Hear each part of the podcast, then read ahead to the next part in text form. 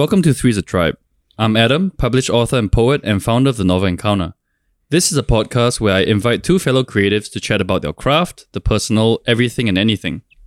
I start this episode the way almost every great conversation begins, each of us breaking the ice with a question for the others. So who's first? I could go first. Yeah, yeah, yeah. yeah. Um, hi, I'm Suffian Hakim. Um, I am an author, screenwriter, and playwright. Cheer. uh, among other things. And my question to the tribe, I guess, is what's the first thing you do when you wake up? This is one of those trick questions where I'm supposed to say open my eyes, right? No, no, no, Okay. no, no, no, no. I want to know, like, you know, how you begin a day. Ladies first. Oh, okay. Um, hi, I'm Lauren. Um, Oh no no. Um. Oh yeah. Sorry. Okay, sorry. sorry. She's Lauren. Yeah. Right, right. Okay, okay. Do we need to restart? You can No, restart. sorry. Um. I no, I thought she was going to her question, but she was answering your question. I'm sorry, Lauren. Okay. So, so unprofessional. should I answer the question or No, yeah. Answer this question. I check my phone? Oh my god. I'm not very. Millennial. Millennial.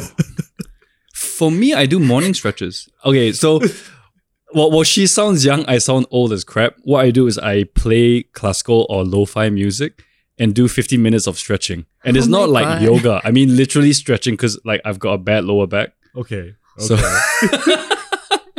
oh, I just love how Adam qualified it as like, oh, Lauren sounds young. Yeah, so I don't check my phone, guys. okay, Lauren, you go. Okay. Um, hi, I'm Lauren. I am an author and um, and um, Best-selling author. Okay, fine. I'm a best-selling author, and um, I'm also a consultant to a non-governmental organization in my day job. So Oh, cool. Oh, I didn't know that. yeah, and my question to the tribe is: Are you happy with your life choices? Oh my god, this is the most right. Oh god. Oh. okay. How Hey, Suffian, you begin? first. All right. Beauty um, before age. Sorry. Okay.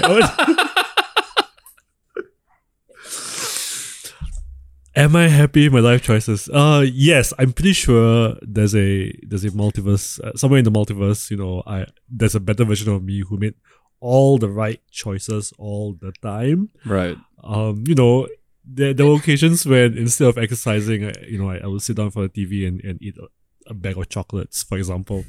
But but other than those small trivial things, I'm, I'm quite happy with, with where I am and, and where I came from. Oh, I think me too. I know that I'm the kind of person that always triple guesses every single step I do.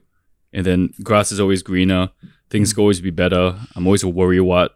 Um, but I'm trying to be better at that. So in the benefit of my own mental well-being, I would say yes, I'm happy with what my choices have been. Um, for now. and my turn to round this up. Um, my question to you guys is if you had a memoir down the road, memoir down the road, what would you want to title it? I was just thinking about this. Not so. Lauren Ho, a cautionary tale of what not to do.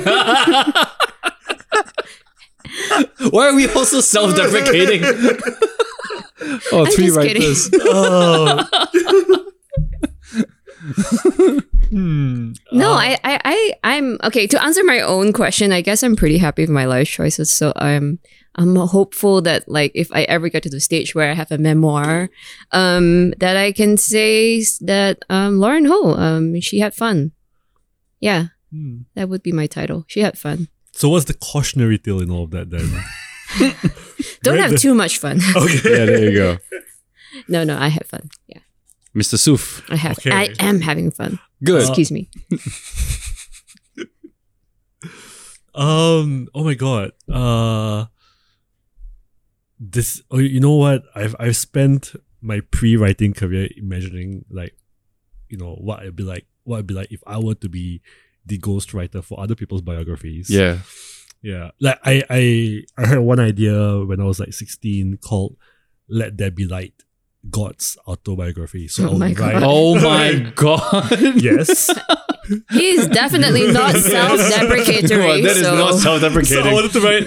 I want to write like you know from God's POV. Like dream you know. small.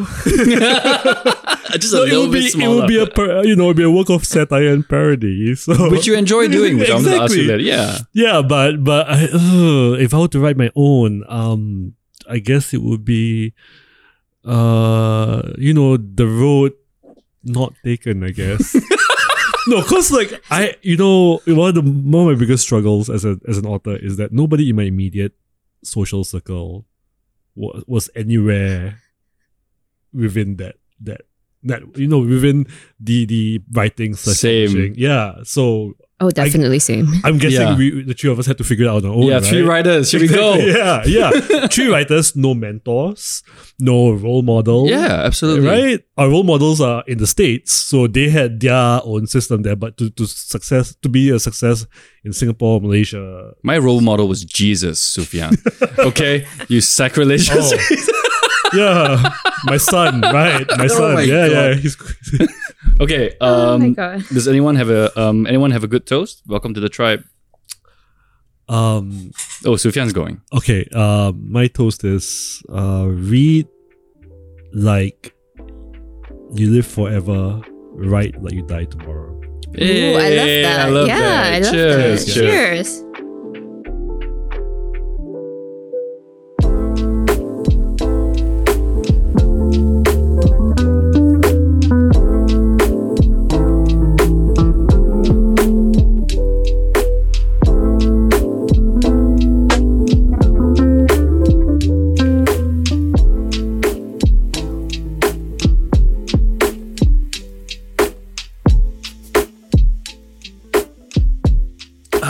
Okay, the the podcast is officially started.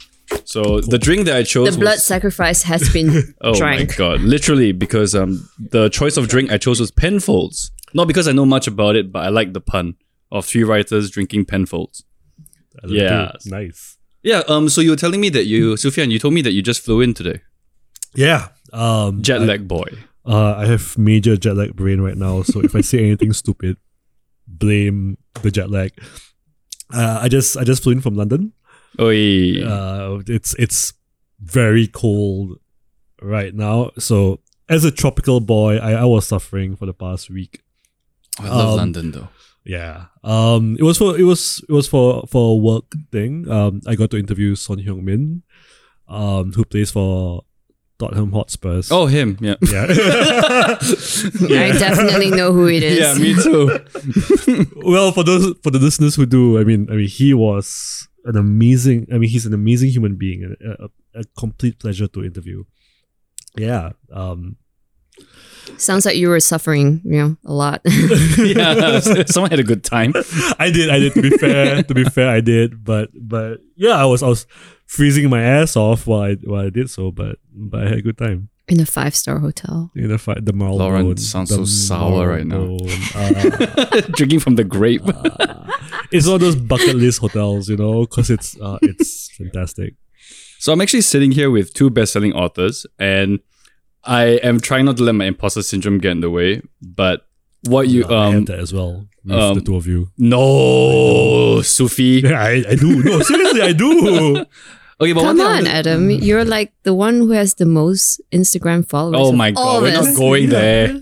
But the, the question I wanted to ask you guys is actually which of um, which was the exact moment that made you go, "Hey, I'm actually a writer now." Was there an exact moment? No, I mean I've been writing since I was a, like a kid. I used to make up stories all the time. Um, and I've been entering competitions, uh, like short story writing competitions, since I was a teenager. Um, so I guess I've been writing for a really, really long time. But did it ever hit you that this is what you want to do in the future? I know this sounds like a job interview. Yeah. when they go from you know hobby to hey, I'm writing to hey, I'm a writer. yeah Mm, you know, I, the way I approach writing is that um, I write to make myself happy. I didn't necessarily think I want to make this a career or I should not make this a career. I just wrote whenever I wanted Yeah, to. it comes by accident, right? Yes, exactly. And um, I had a discussion recently with another uh, author friend of mine, Jesse Sutanto, and she was saying like, oh, you know, um, she's a, she's also really um, she's a real best-selling author, and um, she was saying like, oh, if I had gotten this level of success in my twenties, maybe I wouldn't have known how to handle this. Right. And as someone who was also published in their thirties, I would also say like, yeah, I, I'm I'm actually happy that I'm published in my thirties because I think I'm much more mature as a person and able to sort of like face being a semi-public figure figure and She you used know air quotes, just so for the listeners too. yes on the semi-public figure part yes i did use air quotes yeah um yeah I, I just think i'm better equipped now than i was 10 years ago to be an author okay. Yeah. Suffian Well, I mean, same story here. I I started writing when I was young. Um, my first like piece of validation came when I was 14, secondary two, and there was an interclass skit competition. Okay, so yeah, I know I was 14, um, and everybody was expecting the top class to win. Um, they were headed by the son of a minister, which minister I will not name. Um, No but- shout out. Okay. no, no, no, no, no shout out. No. um, so everybody expected his class to win because you know, um, he was always getting top grades in English and Lit. Yep. And then this, nepo baby yeah, yeah, yeah. no i'm just kidding he didn't That- say that then came this like you know boy from Bukit Panjang, from the HDB, from you know from from the hood from the hood. yeah. the mean streets. yeah, coming Bukit in. Panjang. Yeah, coming in. You know, it was like Bukit Panjang versus Bukit Timah. You know, and oh Oh my it's a god. good yeah, and he, This he is a book. right. That should be a book. Yeah. he wrote an incredible story, incredible skit, and uh, but you know, and, and I wasn't expecting anything because I was just like, I was just really putting in jokes onto paper and making my friends perform them, um, and we won. Um, so that was my first. That was the first validation I had as a writer at fourteen. Um, so throughout my academic career as a student, you know, um, I've always had essays that that perform well. I ran the competitions, Yeah. you know, that kind of thing. Um, but then I failed my A levels. so so there was a dark period in which I Lauren. oh my god. It's so rude. You guys laughing at my failures? He's sharing his trauma. yeah, exactly. Fail my, after going to a good school and then failing your A levels. It's a terrible. It's it's Shame a on the on your parents. paradigm shift. you know? Yeah, yeah, right. exactly. So so for a long while, I, I didn't think I, I could cut it.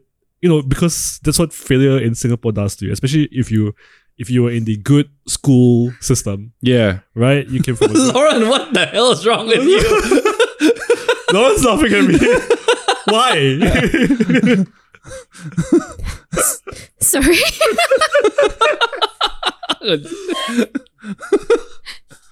my my shame laughed at right now. no, but yes. Um, yeah. to anyway. continue with that, uh, very like okay, very slightly. Oh my god, Lauren's trying to compose herself.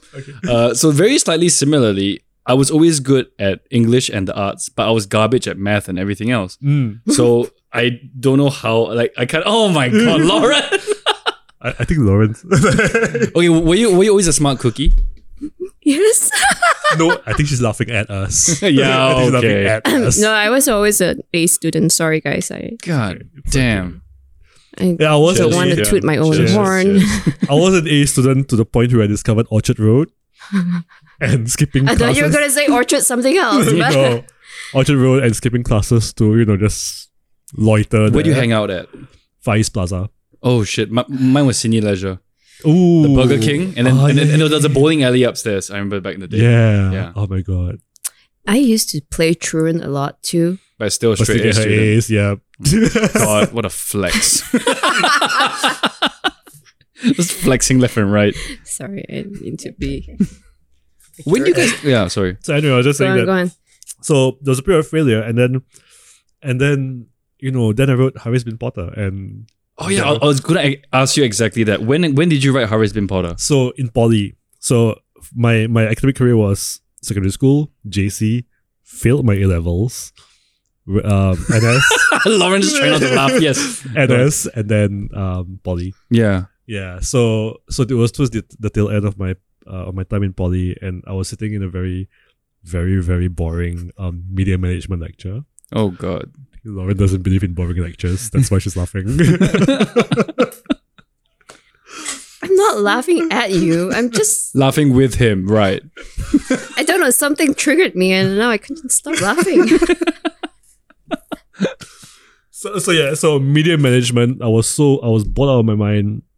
Started writing this story, went viral, and then uh, Wait, what, what do you mean went viral? Where do you post so it at? on on my blog, but it was shared on Facebook back then. You know, Facebook was the only Oh no shit. yeah. Wait, so so how, so how do you get published then? Um. So what happened was after so it went viral. Like people were sharing around, people talking about it, and then one of my friends started a um self publishing platform called Publishizer. Okay. Yeah, that's like publish plus the German word for shit. Is that the, is that right? Shizer. Scheiße. Oh Yeah, Shizer. Shizer. Oh publish Shizer. Oh, that's cool. Yeah. Um. And and yeah. So the crowdfunding campaign was successful, and we turned it into a book. Oh sick. Yeah. Thank you. That was my. I just want to say that like I've read Harris Bin Potter and it's funny. Thank So, you. Thank yeah, you. Yeah, yeah. Yeah. Yeah, um, you always dabble into like parody, like Yeah. like not just in Harris Bin Potter, but in, in your recent works as well. Yeah. Like, have you always been inspired by that?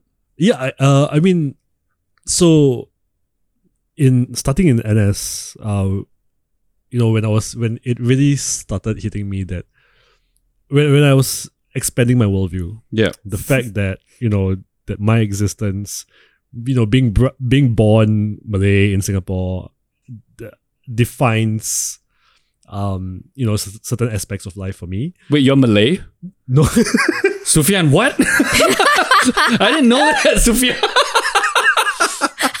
this is news to me, Suffian. sorry, sorry to cut in. I'm, I'm so full of shit. This is so. this is going so well. Yeah, it's going so well. Yeah. I'm what? Do you watch that that Dave Chappelle episode where where he's a black Yes. he's a white supremacist who Yes. he's a blind white supremacist It's so who- funny. So good, yeah.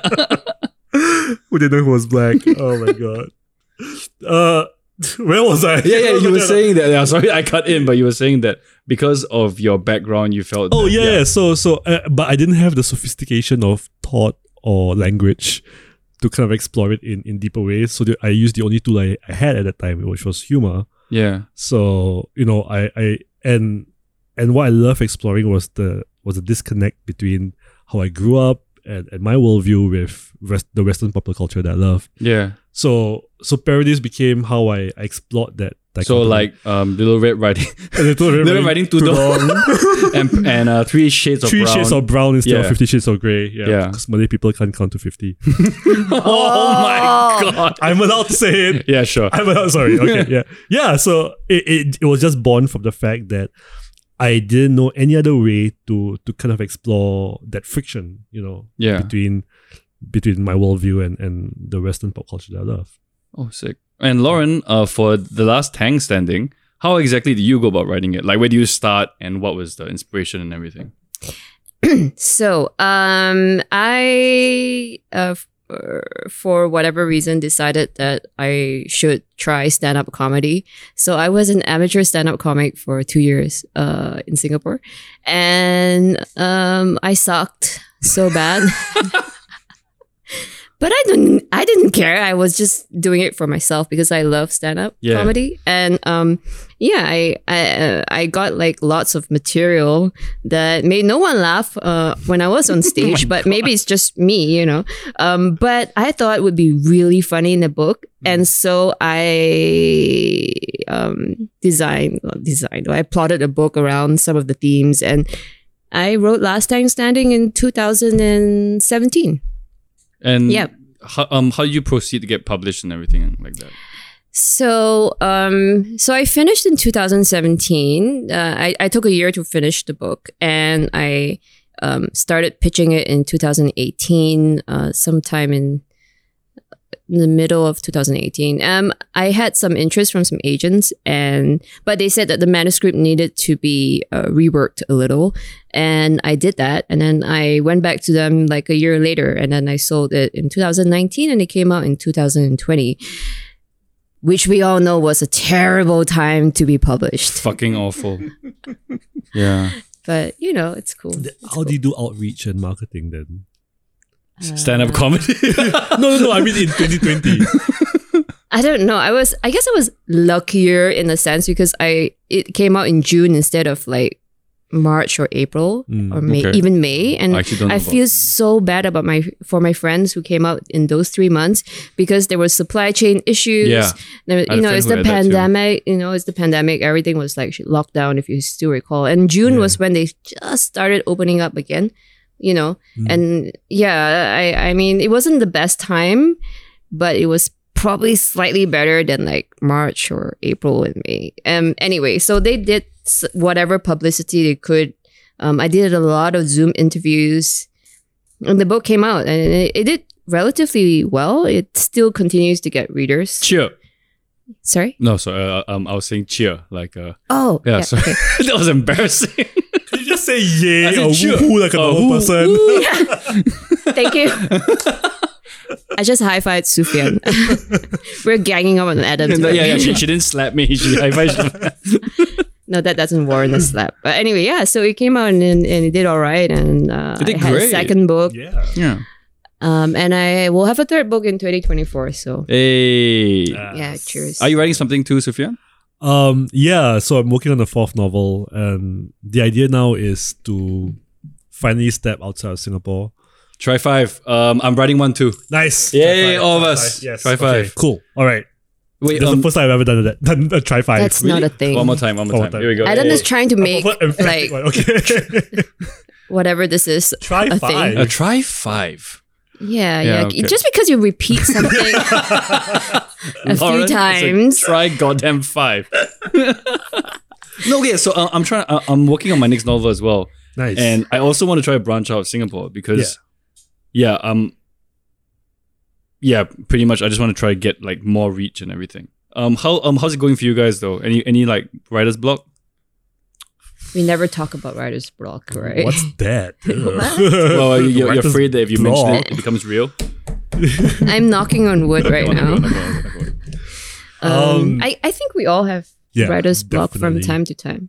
But um, something I've learned, like in terms of craft, Yeah. like you're supposed to just um, write through it. I know that seems counterintuitive because when you have a block, you can write. But um, what I usually do if I encounter like writer's block is I just write around what I'm supposed to write. Like maybe I'm supposed to write about like a chapter on uh, a, a woman who like Sorry. goes into the woods and then she discovers like her boyfriend is waiting for her there with a knife, right? That- Let's, let's just say. Yeah. And so That's if I can't, That's where you went for this and if I example. can't, and if I can't write that chapter, I might just step back and I'll write a limerick or whatever, or, or I'll make up a stand-up set, like a bit or something. And yeah, that's how I move on and re, like recalibrate or um, yeah, just encourage my brain to sort of like get back to the Oh. subject matter at hand. That's great advice. Yeah. You, I mean, or some people say that you should like do some other mundane activity, but let your brain just kind of run in the background Yeah. because that will encourage your brain to come up with a solution. And I think like I, I tell all my friends who are writing, like, um, if you ever get stuck, like don't think about it, just keep writing and like don't try to make every sentence so perfect. I remember reading about this author who I shall not name, who said that she took 10 years to write her book and it was like she labored over every sentence. And I just thought to myself, that sounds really painful. Um, and of course, like of course the genre matters as well, but I, I think you should just get the first draft out and then only then should you edit at like sentence level. You know, That's what I'm instead of, trying to like, do too, actually. You can't you can't Um, Yeah. Because uh, I, I also read someone where they said that they will leave, they'll purposefully leave spelling errors. So their mind says, this is a draft, so I can fuck up as much as I can. Oh yeah, Yeah. that's great. Yeah. You know what? I have a friend who writes in Comic Sans. Oh my god, the sacrilege. no, but, apparently with it the- does. I guess it gives him the intention of. I mean, it, it, it tells him This that, is you know, just a draft. yeah, Exactly, yeah. You can relax. So when you write in Comic Sans, if like it's a font that tells you you can relax, right. Oh I damn, know. I love that actually. Yeah. and then you just like write. That's smart. Holy crap! I That's can really try, I'll smart. try that. Yeah, Yeah. yeah. How do you deal with um Writer's block. writer's block? We're all knocking on wood right now. I'm knocked on wood. Mine's like, I, I do I do believe that doing mundane things helps. Um, for me, I think it's physiological as well. Sometimes, Yeah. like you know, you're just in positions or or, or, or situations that um that causes the block. I don't know. Okay, you know what? I I've No, I've, no, that makes sense. I've been yeah. speaking to a few like spiritual practitioners. That I have a few of those in my life, Okay. and they Mhm. always say like you know, and they believe in yoga, right? So yoga is all about movement and the flow of energy. Sometimes yeah, yeah, I believe it. I believe when you're that. sitting down Yeah. typing, the Mm. energy you you reach an energy block. Yeah. So I run. I will go for a run. Oh, that's really good. I Yeah, know so really many good. Running or authors who run. Yeah, Exactly. Yeah, it helps. Yeah. it does. It does. Um, another author who likes running is um Haruki Murakami. Uh, what I mean when no, Lauren hates Haruki. Murakami. No, I don't hate. I just want to see No. her face. I don't. That's uh, what's exaggeration. what's this book again? What I mean when I what I mean when I say I go for a run. Yeah, yeah, yeah, yeah, that one, yeah. Yeah. Yeah. Do you guys have any favorite authors? Not Oh yeah, Harumi tons. Yeah, the two of you. not- not- oh my not- god. Uh, he had he perfected the art of writing nothing beautifully. I feel. Mm.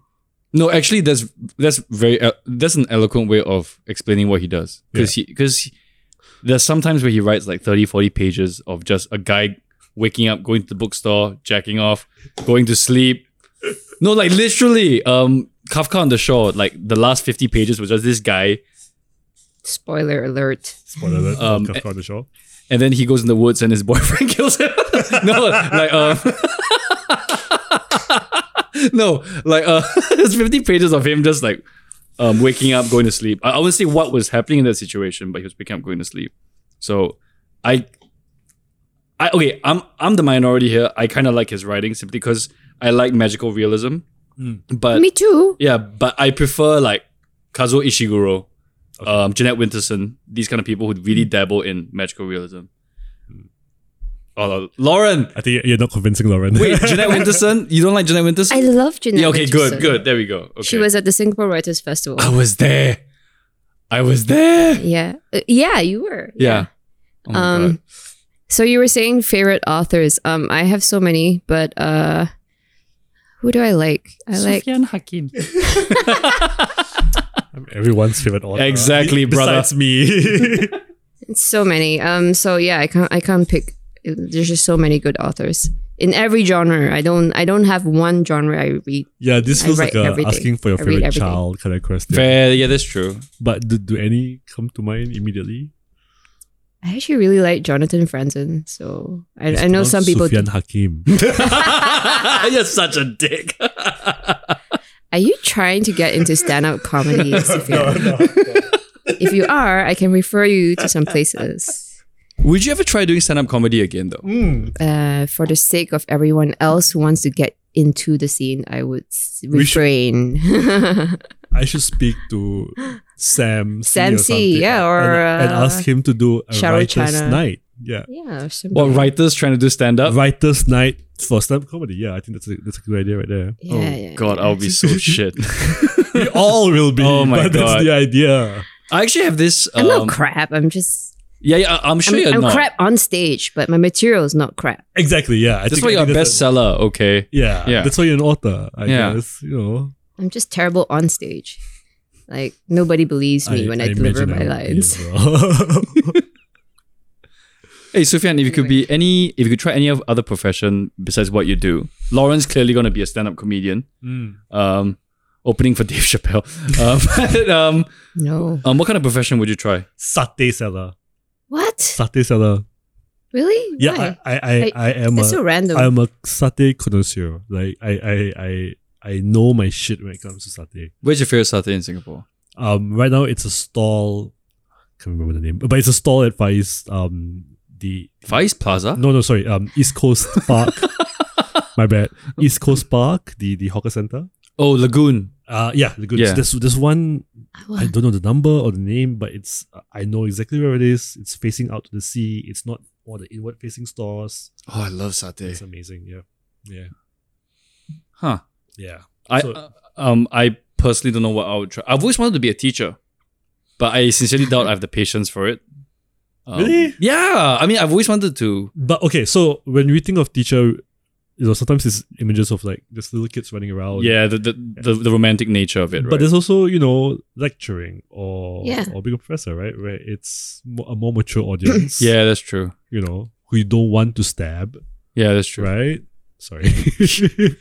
But I, when, when I was when I was in secondary school, we tormented our teachers. But the only class that I was really quiet in was English and Lit. Mm. Uh, so I think I always had a romantic idea of how what. Just you can't laugh into the mic and then turn away. but I always had a very romantic idea of how like a, a teacher should be. Mm. Um, but yeah, pretty much. Do you guys remember when your first rejection was as a writer, or one of the most prominent ones? Because all, all of us go through it. I think that's one of the main cruxes of being a writer. Yeah. But do you have one that really stands out? When I was self-published, um, so it was the first days of getting Harris Bin Potter out. Uh, you know, so I wrote a whole bunch of letters to retailers asking if if you know they would pick pick up the book. Oh, so you manually emailed Kinokuniya and everything. Self-published means Wow, doing hustler. Every- Hustler. fucking thing. Um, sorry, that was the first F word of today's session. Drink, drink. Cheers, guys. Um, so you know, as a self-published author, you have to do everything. Logistics, meaning going out to the printers, getting a quote, asking them how long it can take, Yeah. getting it printed, picking it up, picking it up, picking fifty boxes Oh, it's of Heavy. books. heavy, heavy. Heavy. each containing 20 copies Ah.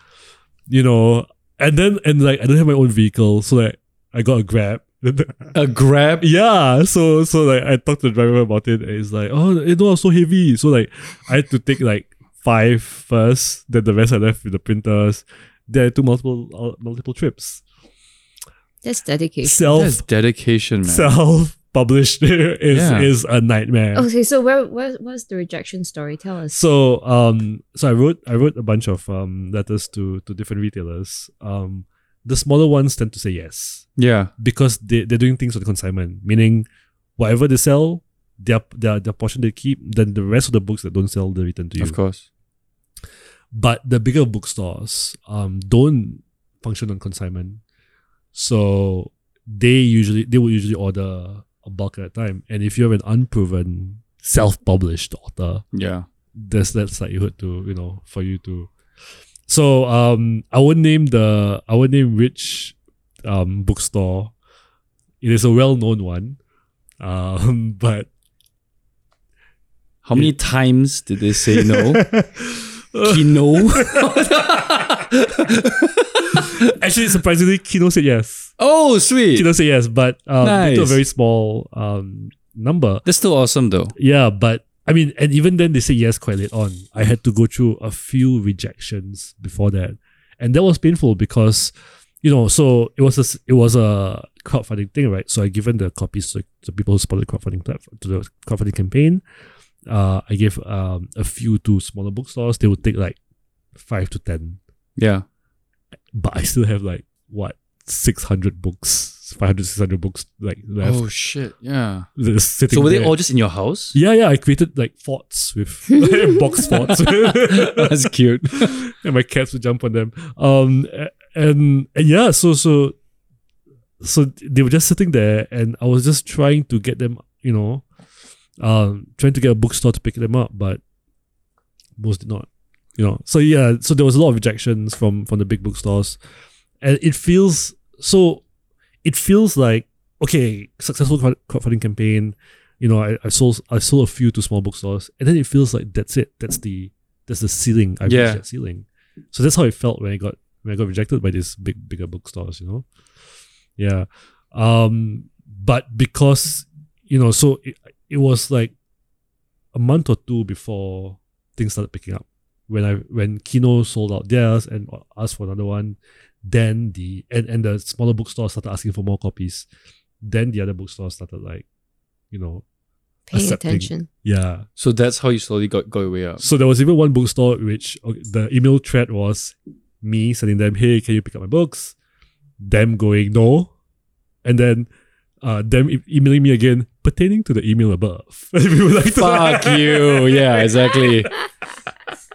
That's a good feeling. Yeah. Yeah. Wait, how long was it that you were in this bracket bracket drought of getting you trying to get your books out there? Because it uh, must be a pretty harrowing experience because yeah, it it's your was soul. about a month plus. Yeah, so Yeah. it feels Oh, like it's okay. yeah, a month is okay, man. Yeah. yeah, Dude. yeah. It, it- I The mean, flex. Looking, looking back now, yes, Oh, it is okay. worst month of my but life. within that month, I, I, yes, I Lauren agree. just left. I'm, leaving, I'm leaving too. yes, I agree that it, it's a relatively short period of time compared to how other authors have suffered. Or, But it like felt- waited for yeah. for a yes. But within that month, it just felt like that's it. I'm at my ceiling. I need to rethink my life. I'm not going to make it as a as an author. Go back into whatever work I was doing. You Mhm. know, yeah. And, and maybe write Hallmark cards instead of, of an entire novel kind of thing, you know? He just went to the drink. Okay, Lauren. Um, I I mean, when I was like first going uh out with my manuscript to find an agent Yeah. in the so-called submissions process, um, yeah, I got a couple of rejections. I I wa- actually only targeted like less than ten agents in my first submission. All of them overseas. Yeah, yeah. yeah. Okay. So uh, I'm I'm I'm published by an primarily by an American imprint under Penguin Random House. So um, in order to to be published in the US, you need a US agent most of the time. I mean, like ninety nine point nine percent of the time. So um, I had to first find an agent before they could like sell my script, and like the biggest hurdle I I thought in my head was getting an agent. Um, and of course, like in the first round of submission, I got a couple of yeses and a couple of nos, and I actually remember the nos more than I remember we the always yeses. do. We always do. Exactly. Um, but you know, because I had been so bad in stand-up comedy, I Why would you keep mentioning that? I I think it just kind of helped me. The like skin. yeah, I was like, okay, I have, I know I'm, like, I have something. I have a lot of self belief in it.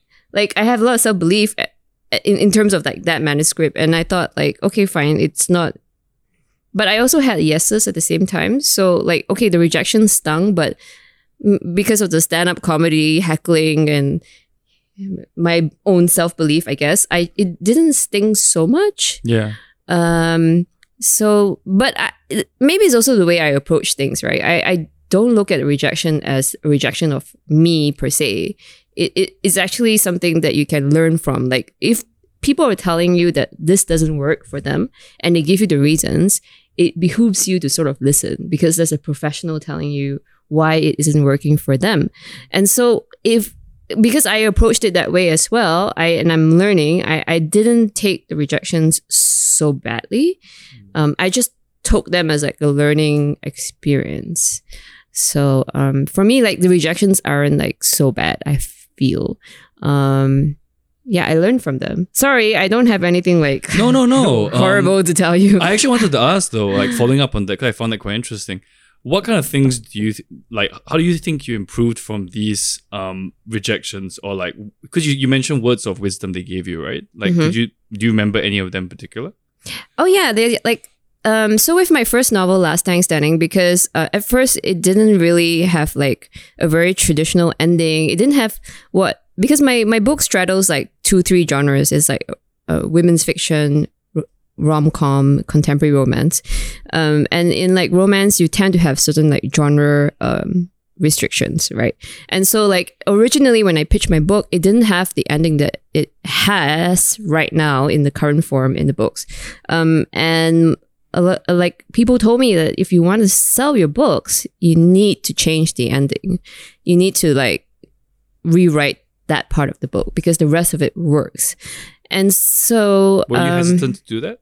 Oh no, I completely, I'm not precious with my manuscript. Oh, you were I was okay like, with okay. oh, okay, sure. Yeah, if it helps me sell and like make money, sure. Wow, cool. Yeah, yeah, yeah. I think a lot of people are like very protective with their work, and they they rightly so. Mm. But I view like I mean I was having a long term view. I mean maybe because I thought like as long as I got my foot in the door, then let's worry about what happens after that. It's Yeah. more important to get your foot in the door.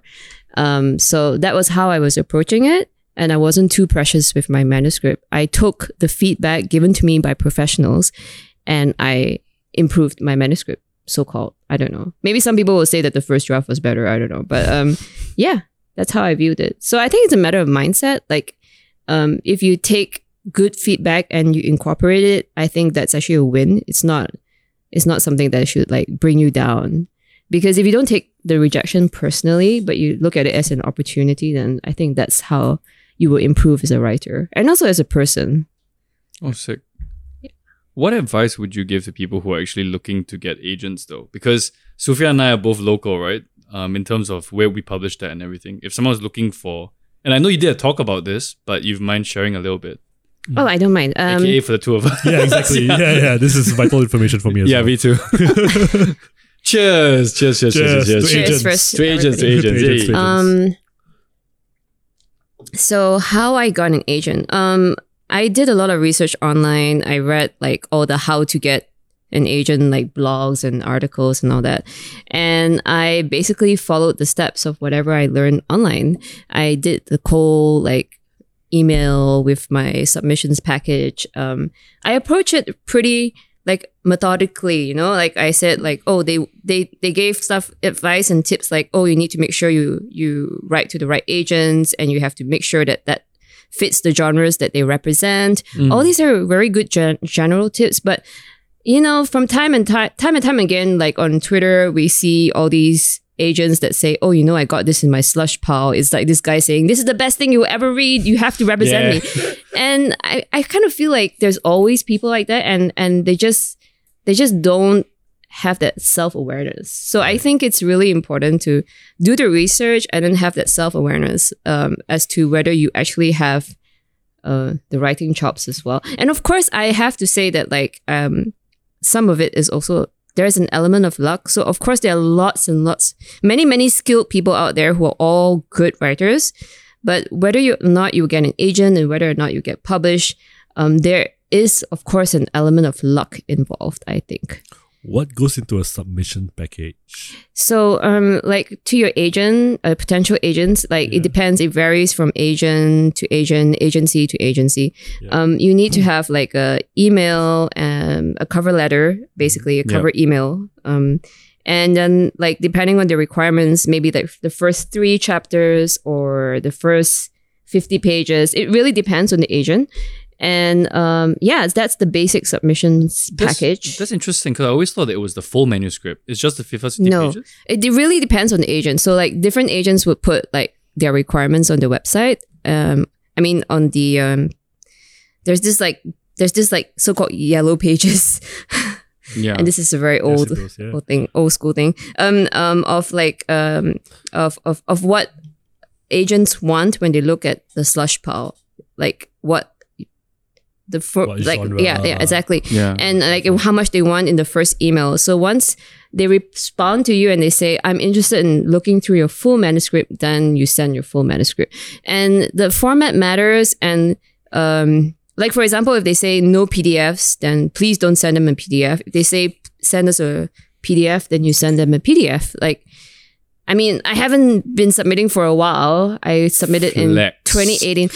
But you know what I mean? I mean, you only need that, that one Chill. agent, right? Absolutely. Exactly. Chill. no, I mean, um, it's it's not like every time you want to publish, you get an agent. Yeah, you have sure. that agent, and hopefully that's the agent that represents you for the rest of your career, right? And of course, I have changed agents, but I've only done the submissions process once.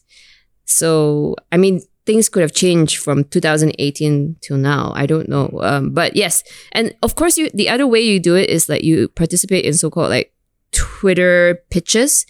So sometimes you have Twitter pitch events where like people follow certain hashtags and they just participate in like online pitches on Twitter. Um, like agents would like their tweet and say, "Hey, could you send me your your your submissions package, uh, your cover letter, and the, the first three chapters or whatever." Um, and and then if they're interested, they will ask you for the full manuscript, and hopefully they'll sign you up, and um, and you will get published. Hopefully, Oh. Yeah, that's Yeah. really useful. Thank you. yeah. How far in are you with your manuscript, man? Um, I'm at least three chapters in, so Yeah, same here. okay.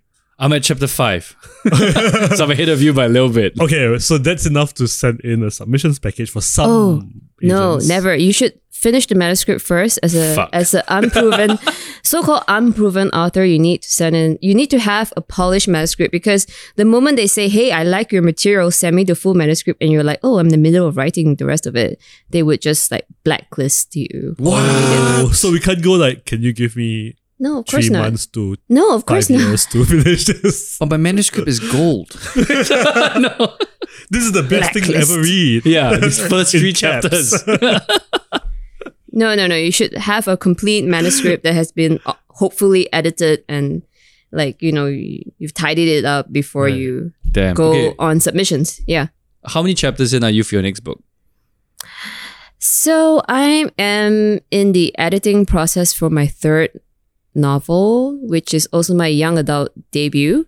Um, I am also write co-writing a murder mystery rom-com. Murder mystery rom Murder mystery rom com. Yeah, with a friend, and we're hoping to go in on submissions in February. Nice. And I'm also working on a paranormal, uh, comedic fiction. Oh yeah, you told me that. Uh, Yeah. do, do, do you talk more about it? Um, I mean, it's about like vampires Ooh, uh huh. and Like and Stephenie Meyer That's it. vampires or Anne Rice vampires? oh, good question. Ooh, but it's good also you have. Nosferatu vampires, you know. Ooh, yeah, yeah, I yeah, want yeah. to suck your blood. Um, but yeah, I'm actually thinking of setting it on like Chinese vampires. But okay, Ah, oh, the little jumping ones with the. Oh, that's amazing. yes, yes. Jump. Representation matters. Yeah. Hashtag. Do you guys Yeah. um what's your writing process like? Do you guys write out in a cafe? Do you need noise? Do you need silence? I you work with people. Ooh, I'm, I'm a cliche. It's a Starbucks. J.K. Rowling. It's a Starbucks. Um, uh, Must it be eh, Starbucks? not necessarily. It's a coffee place. It's a place with coffee Yeah. and good Wi-Fi. um, and yeah, eh, so I'm I'm I'm not you know I'm not fussed about whether it's chaotic or not, as long as I have my corner. Um, I am not a planner. I'm a pantser. So I Oh, a write- what? Pantser. You write off your Pantser, pad, yeah. You don't outline. Yeah, yeah, I don't Oh, outline. Yeah. Yeah. yeah, I don't outline. Um, well, I mean, eventually I do. So what I do is I'll I'll start with what I call raw material. So Yeah. I'll just write sometimes vignettes of that are connected, of just Yeah, me Yeah, too. me I do that too. and then after that I give them some semblance of story and structure. I I Mm. can't from the start go okay chapter one Chapter ABC is gonna happen. You know, I can't. oh, I do that now. Um, so like Yeah. I, I started doing that by the time I started my third novel. I, yeah, I just can't pants. I mean, I kind of pants in the way, like I'm a plantser. I don't know what they call it now. The the portmanteau. Um, like I do do a rough outline, a sort of like a rough summary of what I think the different acts should be. Um, but my characters always surprise me because when I write, I'm like, I, I give them space to surprise me. So sometimes they might just take a completely different path and then I'll have to redo the summary. I mean, because whenever I pitch a project, I need to write a summary and like give give that to the to the editors. Yeah. I was way too much of a planner. So I remember that I wrote chapter one t- to chapter two in like two months. And I said, this is way too much time. So I just decided to fuck it and just like write without even thinking right off the bat. But I, but the planning process of this novel has been like six months, which is absolutely ridiculous. Like I think after This Life Electric came out, um, which was my debut novel, I said, okay, you know what? I'll finish my manuscript end of next year. And it's been like I think three years since then, and I'm still nowhere close, which is annoying. So I told myself that by the end of this year, I will get an, I'll get an agent. Right. So I'm putting that out in the universe, Yes. Mm. and Yes, Manifesting, yes, that's manifested. important. it'd be Yeah. pretty cool actually if we somehow managed if we have a season two of this show. If the three of us actually get uh, get our, our novels out, we should Yeah. talk about that. Yeah. And for two of us, an agent. Yes. Yeah. Yeah. What do you guys think is the most difficult part about being a writer? all the money and fame. Just sleeping on all this cash is bad for my back. Uh, I'm not able to like, Okay. go to NTUC recognized. Uh, I, you know, such a prick. from a Singaporean context, um, I mean, I think being based in Singapore as a creative is tough because, like in general, people don't necessarily, um, and not that I'm looking for recognition or validation. I just find that like when you're a creative in Singapore, most of the time people are like, "But why?" It's almost as though like they don't see the utility Yeah. in being creative, and I find it very shocking because the exercise of being creative is is exactly what makes us human Preach. right and and and it makes it like if you're just doing your job and just doing the the basic in order to like survive uh, in the literal sense that you know just to make bank or whatever and and you don't nurture the other side of you that like wants to discover wants to dream wants to just put something out there that is just not connected to an ROI right mm, um, then I feel like that's like that defeats the purpose of being a human. You might as well be a droid, or I mean, even AI nowadays you can make creative stuff, right? Yeah. So I I actually find that is the challenging thing when I'm in Singapore.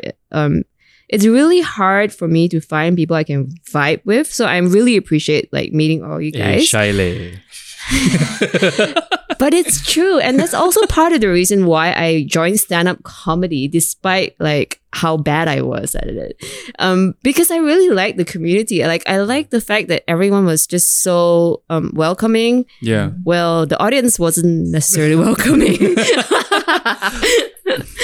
but um yeah i like the people who were in stand-up comedy because i they understood that like this is like a joy a joy to be able to express yourself and just like don't give a shit about what Mm. anyone thinks about what you're saying well most of the time you don't because like most stand-up comics they just like have no filter um, yeah. and that's that's the only way i mean um yeah if you're always thinking about how you'll be perceived or whether you're like proper then you will never be a great er, comic slash creative mm. so and and i fully think that that's that for me that's the challenging part like finding my tribe so i'm very appreciative of Welcome all the creatives tribe. i meet Yeah. like in Singapore. I, I really do. Like whether they're artists or they're like uh, playwrights or poets or they're I don't know like uh, give me another creative job. Come on, This artist, designer. I've already said um, artist. Uh, um, Singer. singer, Yeah. Um, interpretive dancer. Okay, like you know, you know what I'm trying to get at. Piano player. Um, okay. yeah, I think that it's uh, it always like enriches me after I meet people like that because I find that like I, I feel maybe welcomed in a way. Like I feel like I meet kindred spirits. I've met kindred spirits and I feel enriched after I leave the encounter. So yeah. Yeah, I think I think to build on top of that, one of the biggest challenges, I guess, is the lack of community. I mean, not the lack of community, but um, the lack of culture, the lack of creative culture in Singapore. Yeah. It, it is Creative culture, prevalent yes, in a it is specific community. Yes, so when you find your tribe, you know, you, you see it. it it's it's a live, living, breathing thing. You know, the the, the creative industries in Singapore, the creative scene in Singapore, but it's not it's not to a point where the majority of the population can understand why you're doing what you're doing, where you're coming from. You know? Yeah. So like, I, Hundred percent. I had to fight with my parents to do what I do, you know, because because versus, you know, using my education to become a proper media professional and, you know, working like like getting a good a cushy job or at MediaCorp, you Yeah. know, kind of thing, versus like going out of that and and and writing or creating something in your voice, saying what you want to say that's you know not everybody understands that that's a need that's a, Yeah. Absolutely. Yeah. So for Yeah. me, um, last year I was, um, okay. I keep saying last year. It's really 2023. 2022 was the year that I decided to do writing full time. But 2021, I was doing this startup with a friend of mine, Mhm. and I remember it was in February, and I was like writing my manuscript, and he said, um, because he's very, we, we just we we are right brain, um, logic is left brain, right? I believe so. Yeah, I think left brain. Yeah, I'm not sure, but he, he he's on the other side of the brain, um, and, so he was telling me that. Um, and I remember we were having a drink, and he said to me, "Okay, so when when will you like properly start focusing on your career?" And I went, yeah. "I am though." And he says, "No, but you're focusing on your hobby. You you shouldn't do that." and I remember that I felt my heart sink because he, he's a really good friend of mine, but and he Mm, meant no doesn't malice, understand. Yeah. Yeah. but he just did not get it. And he said, "Because you know we have to work, right? Mm. can't you just like write an hour a day? And then I said, no, that's not how it works. And he says, wait, so you really think that writing is what you want? I said, it's not. It's what I need. Mm. Mm, Like yeah. writing is a is a fucking need. Yeah. And I Mm. think that some people don't understand that. Yeah, I think so. Yeah. Yeah. Um, and, and I mean, I don't blame people in Singapore for I don't- having yeah, that absolutely not. because I mean it's such an expensive city to live in. Um, you kind of have to make pragmatic choices. Yes. Um, I, I I do recognize that, but I I also think that like the act of creating doesn't need to be like something that takes up your entire day or whatever. I I just feel like even small acts of creation should be celebrated, should be encouraged, Mm. um, and should just in general be supported. Like because you know it's it's not a, a, like a binary like oh you have to write a novel or you have to work in banking. You know what I mean? It- Yeah. It, can be that like there- that that middle ground like oh you know I like pottery. I'm going to do it every weekend. I make that commitment to do that. But I am also a successful teacher, you know, that kind of thing. It doesn't have to be one or the other. I just feel like it should be part of a holistic way of living. Mm-hmm. But that doesn't seem to um I and, and the French expression I'm thinking is rentre dans l'esprit. Like it doesn't form part of the uh the, the culture here to have that holistic way of approaching life Yeah. in if if that makes sense. Um and and I think that's a shame because that's that creation is being human. Creating is being human. Being creative is human. Exactly. Yeah. When I was writing um Harris Bin Potter, I was a copywriter for an agency. Yeah. So because I had to juggle both, right? It was it it was literally what what nine to six of work, right?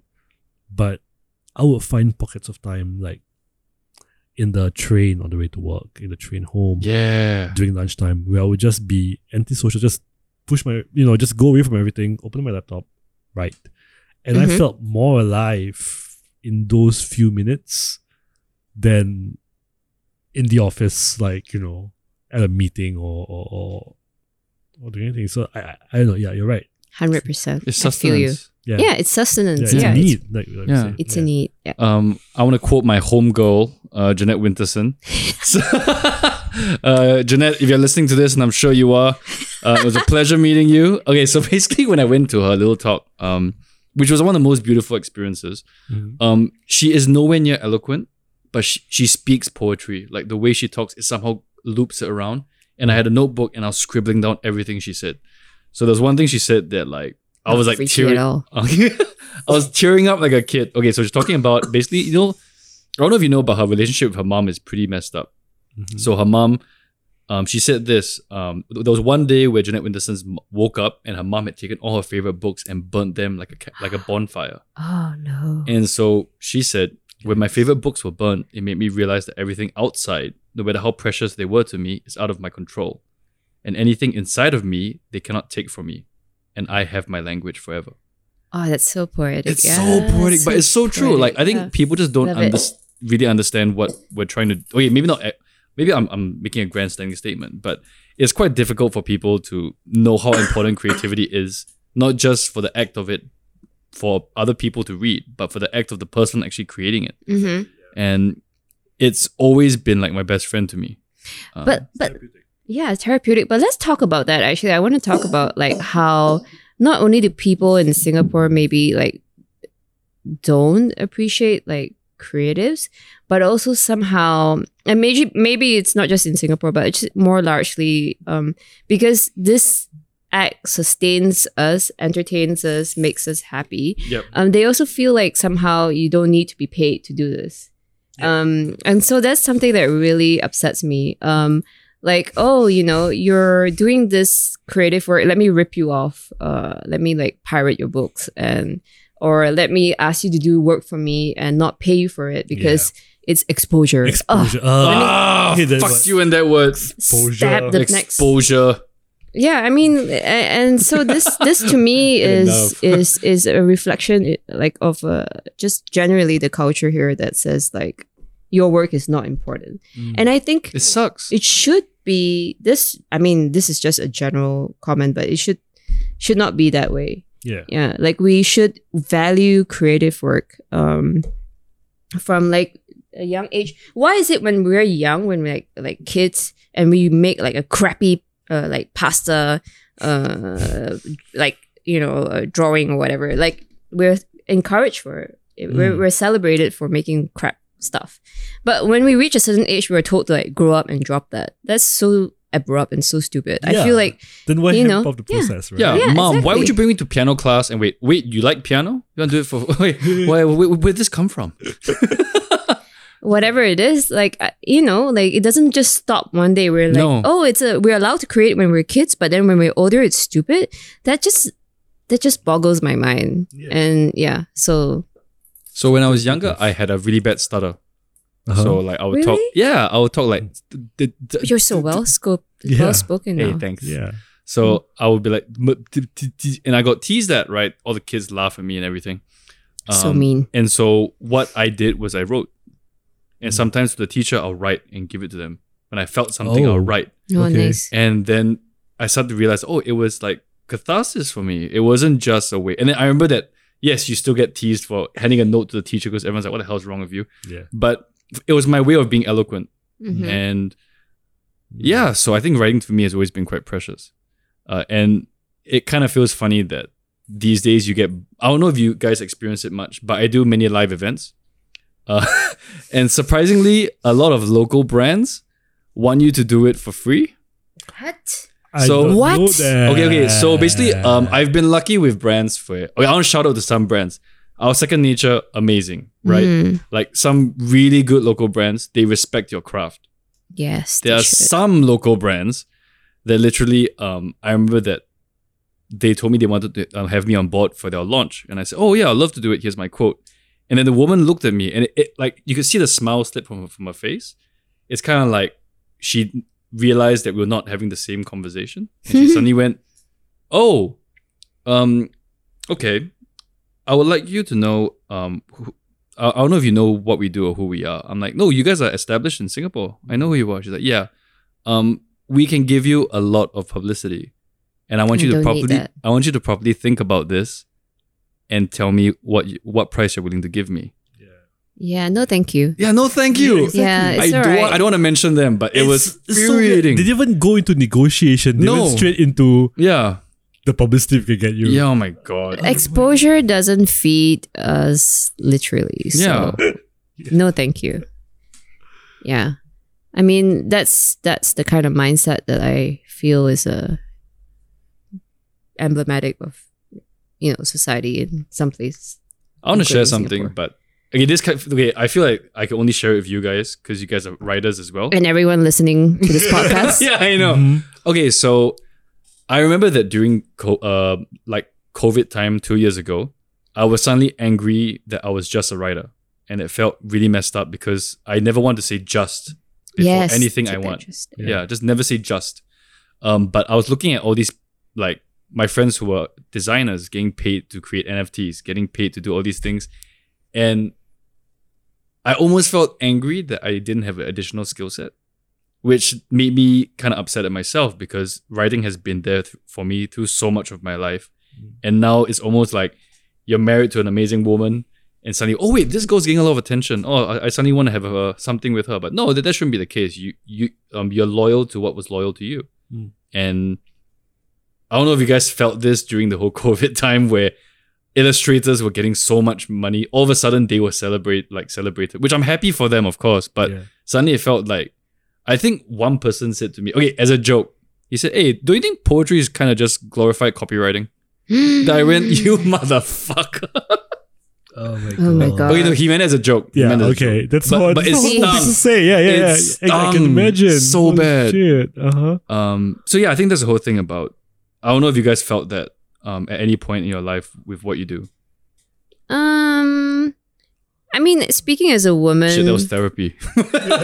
a woman of color in the in, in the international English publishing scene, um, I think there is this um, always this part of me that feels like I have to like work harder to get opportunities, etc. And like, and this is this is true because like in the industry is like I don't know how much what the percentage is, but it's like ninety percent white, and I mean international publishing. Yeah, we're talking about.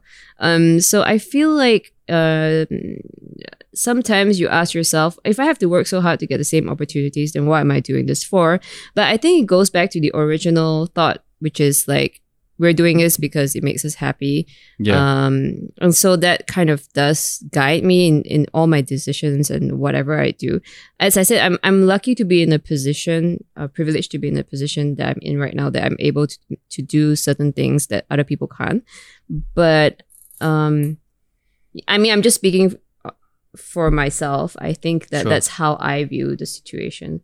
Like, I'm, I'm, I'm, I'm generally um, happy to be a writer. And even if i have to struggle to get certain opportunities i'm i'm still happy that i'm a writer. Preach. yeah. I I mean i wouldn't trade it for for another thing because it's it's so much it's such it's such a big part of me and how i identify that i would never trade it for another skill set like even if that pays me more. Because let's face it i didn't enter this industry to be like paid bajillions you know i mean i would love to I would love to, um, and I am getting opportunities. I'm not discounting that, but I, I mean, it's not the primary driver of why I write. Because I remember that on your website, and it made me laugh actually. You said that your mom still wishes you went to med school.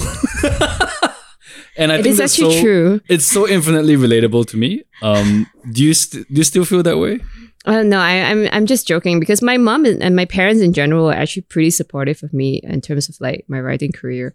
Um, they always recognized that I was a writer and they they could see that I had talent because I was entering competitions as a teenager and I got like prizes and stuff. Yeah. And so they told me like if you ever want to write, like obviously uh, make sure you find a way to feed yourself, but never forget that you are also a writer. So I'm very grateful to my parents, uh, despite certain things I don't agree with them um, about, but whatever. Um, but in general, I'm very grateful that they supported my creative um, um, endeavors. and you, uh, what's your relationship with writing, Suffian? Um, well, everything I do is around writing. So even in my career, um, whether it was as a copywriter, In August Man, right? now I'm Yeah. an August man, um, as a senior writer. You know, uh, before this I was a scriptwriter as well for a production company. So And you wrote something too. Uh, Make Hunters Great Again. the play, yeah. Yeah, Oh congrats, God. brother. Thank you, thank you. Oh my Congrats. god, we So sold out all ah best No, one of I- the best experiences. I ever. really wanted to go, but um, I was uh, o- o- overseas at the time. But, But the next yeah, one you we, do, we only had a three day Three run. day anyway. run. yeah, Yeah, I the next, remember the next one you do, I'll I check definitely it be out. there. Please Yeah. do, yeah. Yeah. Uh, uh, that was such an exp- uh, an amazing experience. So I mean, writing has always been wonderful. Um, uh, you know, I've I've been exploring different mediums, Mm. um, different styles, different genres. Um, but yeah, I, I have been through what you went through. Like, I mean, you've pursued something to be definitive of who you are, Yeah, and then when you finally reach that, then like, and then it feels like because of it, your your life experience will be limited. You won't get to experience what it feels like to be a doctor, or you know, uh, No, you won't get you. to you won't get to practice your your your personality or abilities in other fields because this is the one this is the one that you've chosen, right? yeah. yeah, so I I had that for a while, and and it was a weird existentialist crisis for me. Like, oh my god, is this all I can bring to the world? Um, but yeah, you're right. You know, you're you're loyal to who's loyal to you, and and you, you know, eventually you figure.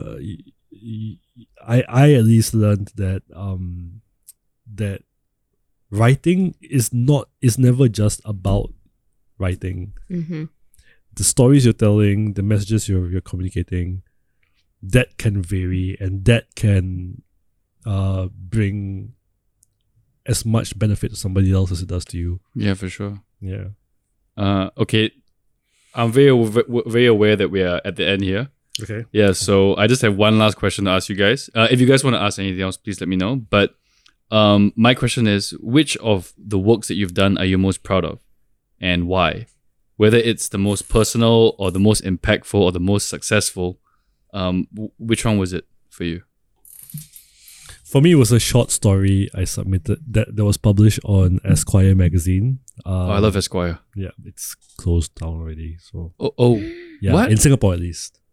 no, it's not. Yeah, it, they just they're releasing Oh, their last issue soon. Oh my god! I just That's met so the sad. chief editor. She's yeah, so nice. Yeah, yeah, she's she, uh, she's amazing. Yeah, Oh my god! I know. So Oh, it's a beautiful magazine. That's a shame.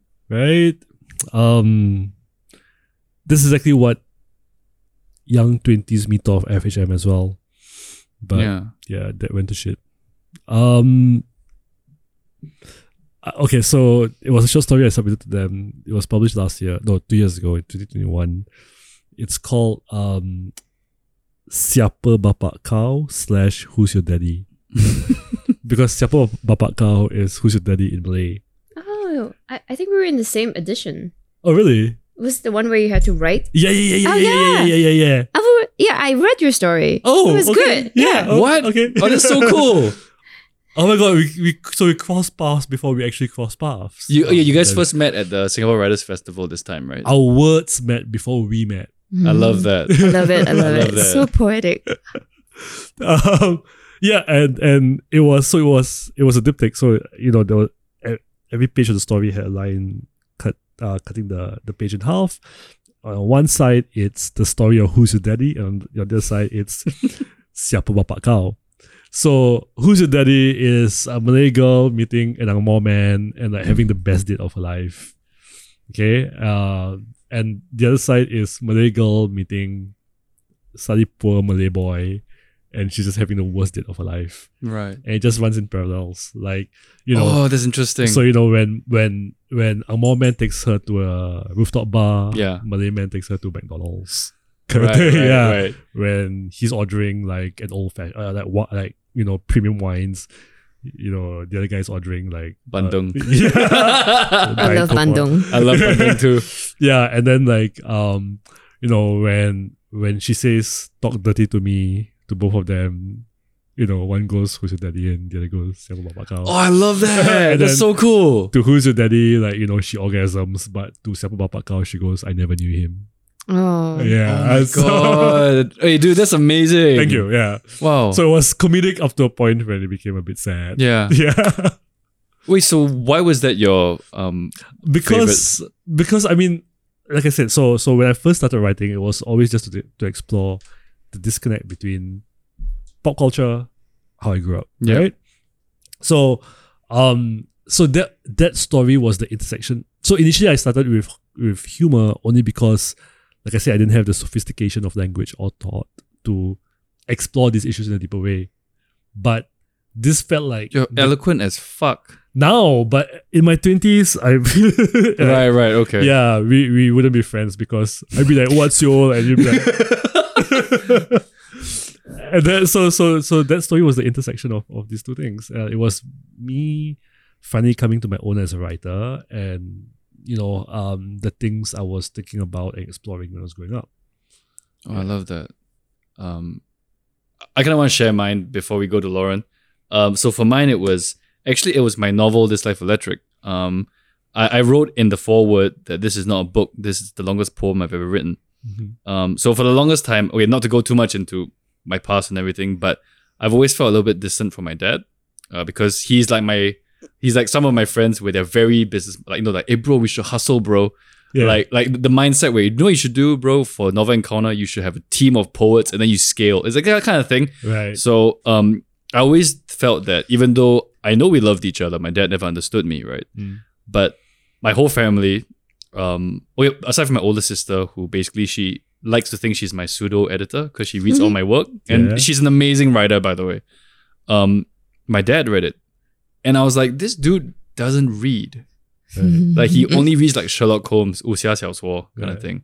Um, and when he read it, um, I think like the next day he looked at me and he and like he never said it to me, but I said to my mom, he's like, um, I never knew my son thought that much.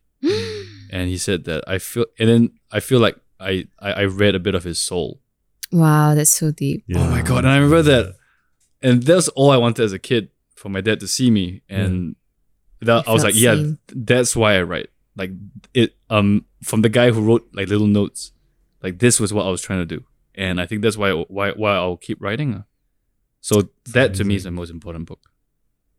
What what's your? I mean, does your dad?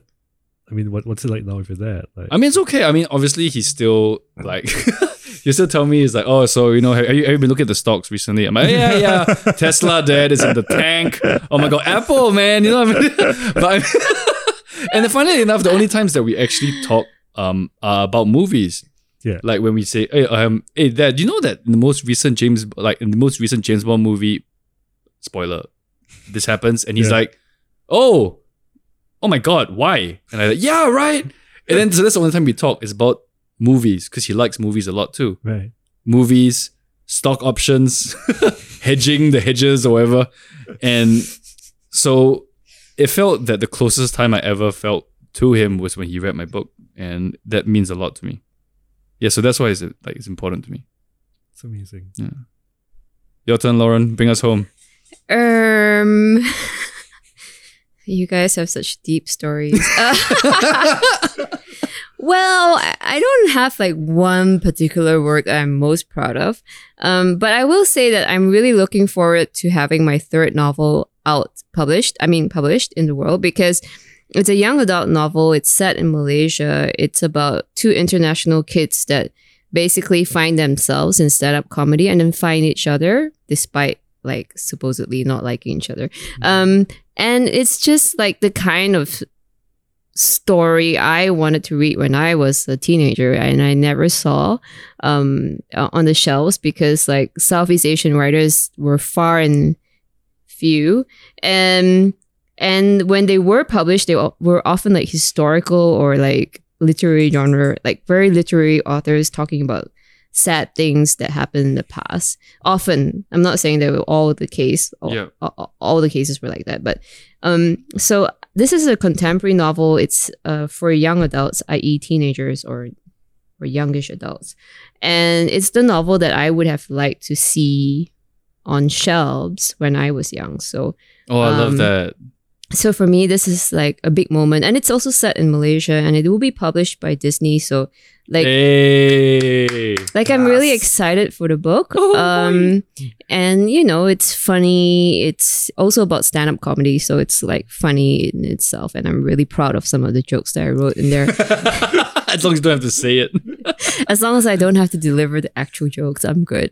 Um, yeah, so I'm really excited about that. I mean, I also have other more personal pieces of writing that I have published before that I'm proud of, but Mm. you know, like I I can never choose my favorite child. I just think like Yeah. you know they all have their good points.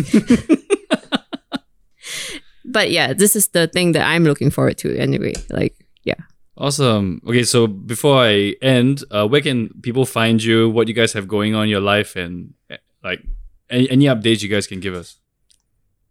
Well, I just gave you the update. Yeah, exactly. but you can find me at hello lauren ho dot at hello lauren ho um and i'm on like all the platforms i'm not really active on tiktok i'm a lurker on tiktok um but i'm on instagram that's my most active platform Same here. So it's just Suffian Hakim at Suffian Hakim. Um, yeah, I'm not a 12 year old girl, so I'm not on TikTok.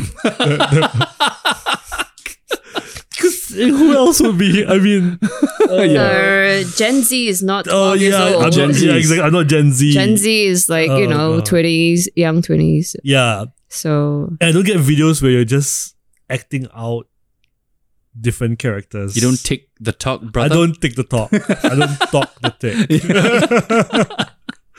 So uh, yeah, and and yeah, I give my updates as well. But um, uh, but also if you want to find more of my writing, you can go to augustman.com Yeah.